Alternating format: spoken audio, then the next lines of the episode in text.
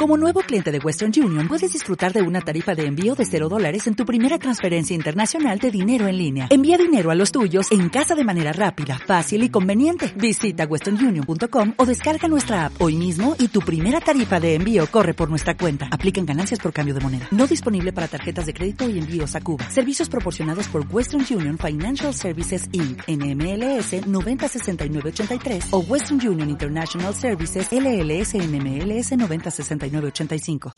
3, 2, 1. Muy buenas a todos, soy Pedro Ibar, esto es Emotion Me.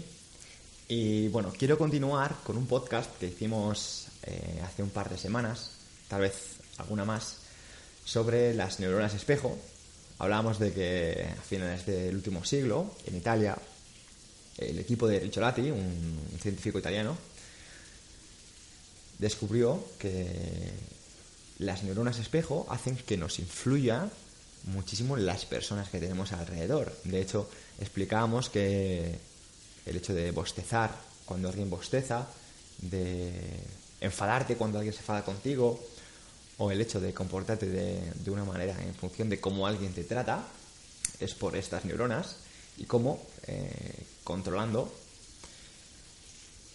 y siendo conscientes de ello, podías eh, trabajar de determinada manera para que no te afectara tanto, incluso para eh, afectar tú a, los demás, ¿vale? O influir a los demás. Hoy quiero contaros una anécdota y es que, eh, bueno, a raíz de mi accidente, pues he recibido un feedback muy bueno. O sea, os puedo decir que, que de 2.000 mensajes he recibido como cuatro malos. O sea, es algo que, a nivel de, porcentaje no sabría ni cómo decirlo. Lo que quiero decir es que, bueno, pues em, hay, hay una frase que ahora mismo no recuerdo de quién, pero dice algo así como que los políticos se centran más en quién les critica que quién les alaba. En cambio, los artistas se centran más en quién les alaba que quién les critica. Sé como un artista. A partir de aquí, eh, esto viene porque, bueno, mi reacción, cuando esta persona a lo mejor me decía, eh, eso, eso que te ha pasado es por tu chulería, eso que te ha pasado es em, porque eres un flipado, eso que te ha pasado es porque te lo mereces, etc. Bueno, pues muchas lo he compartido por mis redes sociales y muchas personas me han dicho, es que si fuera yo lo hubiera mandado a tomar el aire.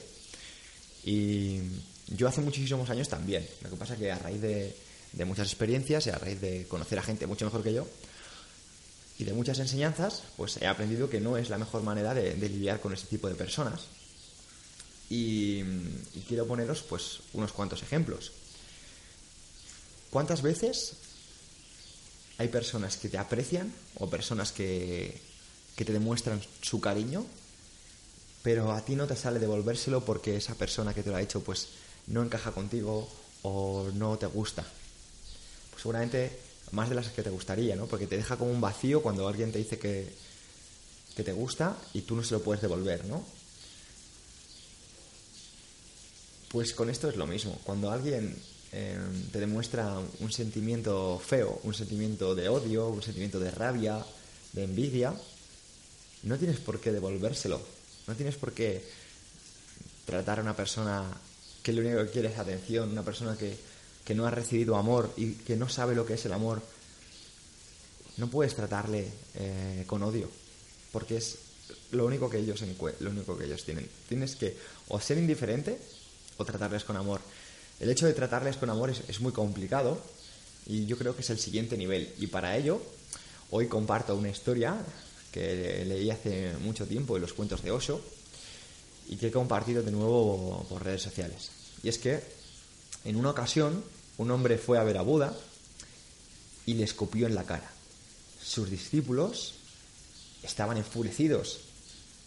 Ananda, el discípulo más cercano, le dijo a Buda, esto se pasa de la raya. Y rojo de la ira prosiguió, dame tu permiso para que le enseñe a este hombre lo que acaba de hacer. Buda se limpió la cara y le dijo al hombre, gracias, gracias, gracias. Lo dijo honestamente, de todo corazón. Has creado una situación en la que he podido comprobar si podía invadirme la ira o no. por lo que estoy profundamente agradecido. También has creado una situación para mis discípulos, sobre todo para Ananda, mi discípulo más cercano.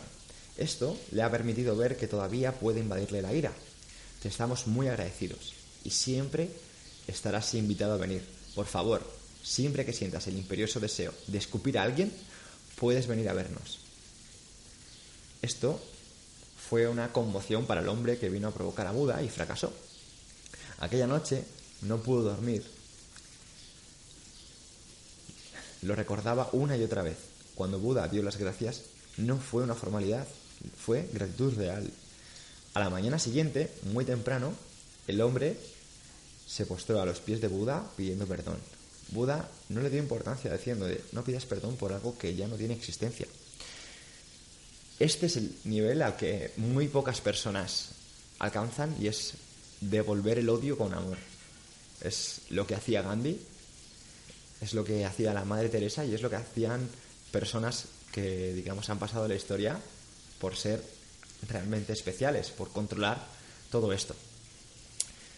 A nivel personal estoy vamos, realmente lejos de todo esto, pero cada vez soy capaz de, demostrar más indiferencia a las personas que, que a lo mejor no, no han tenido la suerte que, he tenido yo en cuanto a enfrentarme a mi, a mi vida, en cuanto a encontrarme a, a, personas que me aprecian, a personas que me quieren, y de verdad que no les voy a devolver el odio. Hay personas que quieren tu atención, fomentar tu odio o rabia y no por ello tienes que corresponderles. De la misma manera que hay personas que llegarán a tu vida, querrán amarte y no podrás corresponderles.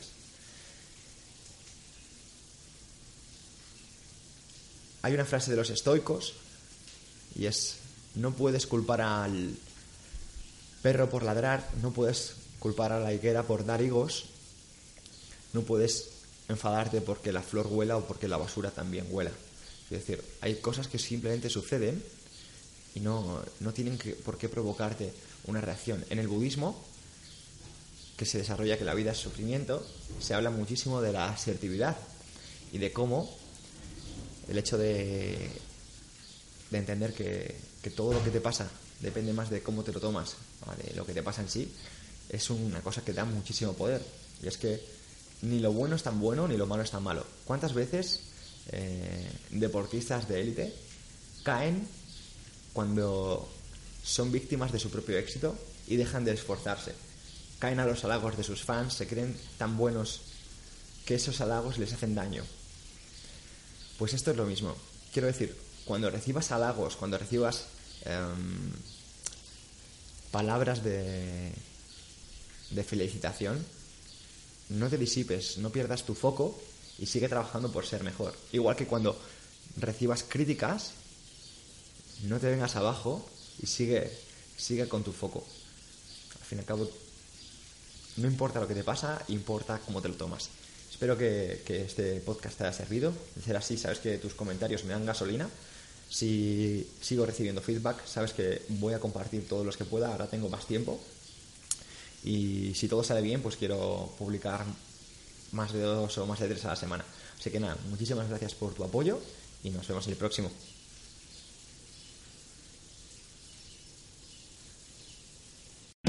O'Reilly Auto Parts puede ayudarte a encontrar un taller mecánico cerca de ti. Para más información, llama a tu tienda O'Reilly Auto Parts o visita oreillyauto.com.